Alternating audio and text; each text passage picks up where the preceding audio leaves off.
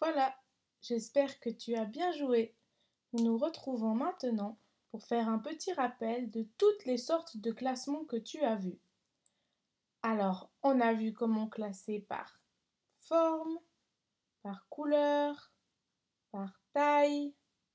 Lorsque tu as classé tes doudous, c'était selon tes goûts, tes préférences, ce que tu avais envie. Et on a aussi classé par famille.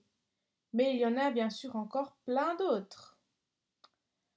Alors pour terminer tout ça, je te propose une dernière petite activité si tes parents sont d'accord. Tu vas aller dans ton armoire et tu vas prendre tes habits d'hiver. Tu peux faire avec papa ou maman.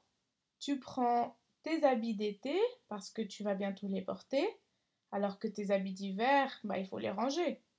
Et tu vas les classer dans ton armoire.